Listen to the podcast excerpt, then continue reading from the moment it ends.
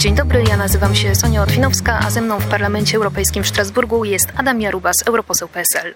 Dzień dobry. Panie europośle, jeśli nic się nie zmieni, to po 15 września wygasa embargo na wwóz z Ukrainy do Polski pszenicy, kukurydzy, rzepaku i słonecznika. Co taka decyzja oznacza dla polskich rolników? No, oznacza, mieliśmy przedsmak w zeszłym roku, kiedy cena zboża w żniwa, to w przypadku pszenicy było 1600 zł, dzisiaj to jest około 800 czy nawet niespełna. Więc to oznacza tak naprawdę pogłębienie tych kłopotów, które zaczęły się rok wcześniej. W wielu przypadkach dramat, bo jak ktoś utrzymuje się tylko i wyłącznie z uprawy zbóż, to w przypadku pszenicy szacuje się, że ten poziom kosztów, który trzeba odzyskać, nakładów to jest średnio około 1100 zł, więc jak cena pszenicy jest dzisiaj po 750, to to jest grubo poniżej kosztów produkcji. Więc tak naprawdę y, oznacza to w wielu przypadkach, że te rodziny rolnicze nie będą miały za co żyć. Naszym zadaniem jako polityków jest uświadamianie tego decydentom i tutaj w Brukseli, Komisji Europejskiej, bo to ona finalnie podejmie tę decyzję,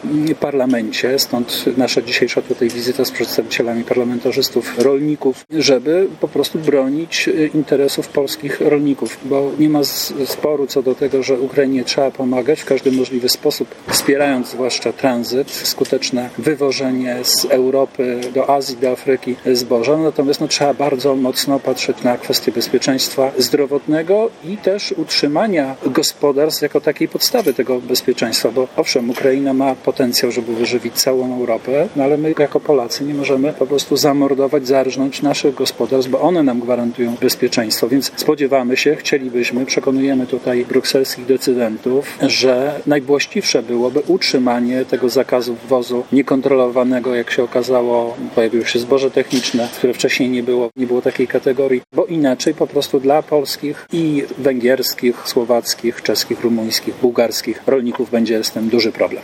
No Polsce zależy na tym, żeby to embargo przedłużyć, ale padały tutaj też stwierdzenia, że nawet to to jest rozwiązanie tymczasowe. Jakie byłoby to rozwiązanie długofalowe, optymalne? No tak naprawdę musimy się przygotować też powoli już na perspektywę tego, że Ukraina najpewniej za kilka, kilkanaście lat będzie członkiem Unii Europejskiej. Czyli musimy przewidywać, musimy wspomagać konkurencyjność polskiego rolnictwa po to, żeby wytrzymało konkurencję z rolnictwem ukraińskim. W związku z czym powinniśmy już dzisiaj to, do czego zresztą zachęcała nas Komisja Europejska, do, na co przekazała pieniądze, czy udostępniła, ale Polska z tego nie, nie skorzystała, żebyśmy przygotowywali się, rozbudowywali infrastrukturę transportową, czy kolejową, czy agroterminale w polskich portach, żeby to szybko można było upłynniać ten towar, żeby on opuszczał Europę, bo w przypadku tego, jak było rok temu, że dwie trzecie tego wwiezionego zboża zostało na polskim rynku, kompletnie zdewastowało to opłacalność dla polskich rolników. Właśnie ten spadek o 50% ceny zbóż. Więc infrastruktura, wspieranie rozwiązań globalnych, takich pod auspicjami być może ONZ-u, czyli dopłaty do eksportu zbóż, produktów rolnych do krajów głodujących z dopłatą częściową pewnie państwom członkowskich,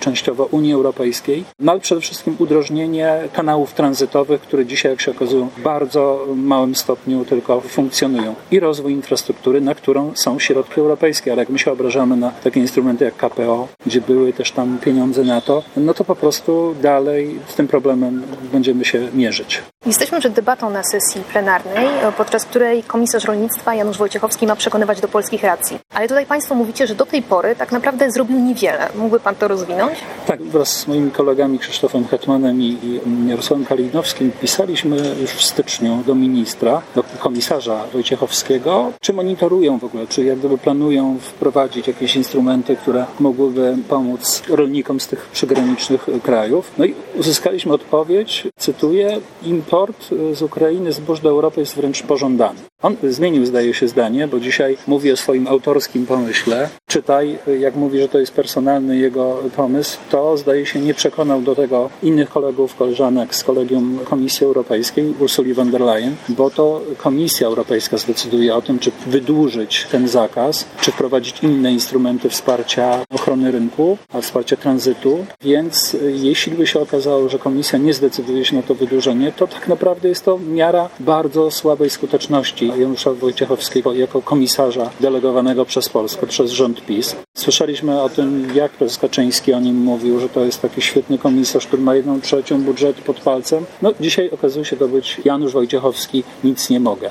Widać, że tutaj komisarz zawalił, stracił bardzo dużo czasu. Zawalił również nasz rząd, który dopuścił do tego, że tak znacząca ilość zbóż wpłynęła na polski rynek i zdewastowała warunki ekonomiczne.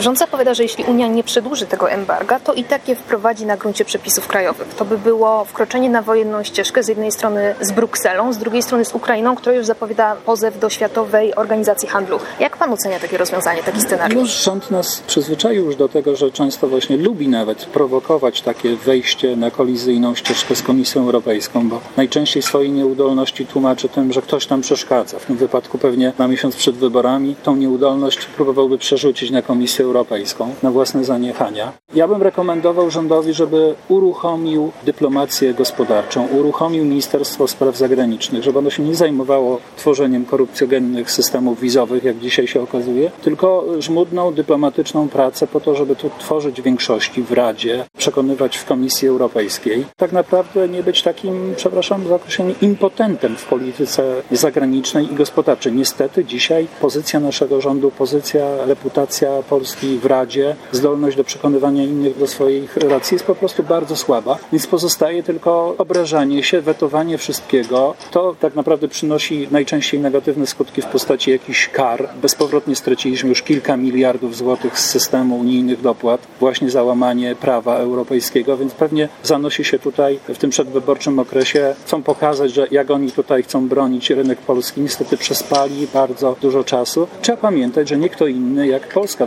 wystąpiła kiedyś z wnioskiem o zniesienie kontyngentów i ceł na ukraińskie zboże, także mają piwo, którego sami naważyli. Dziękuję bardzo. Dziękuję bardzo.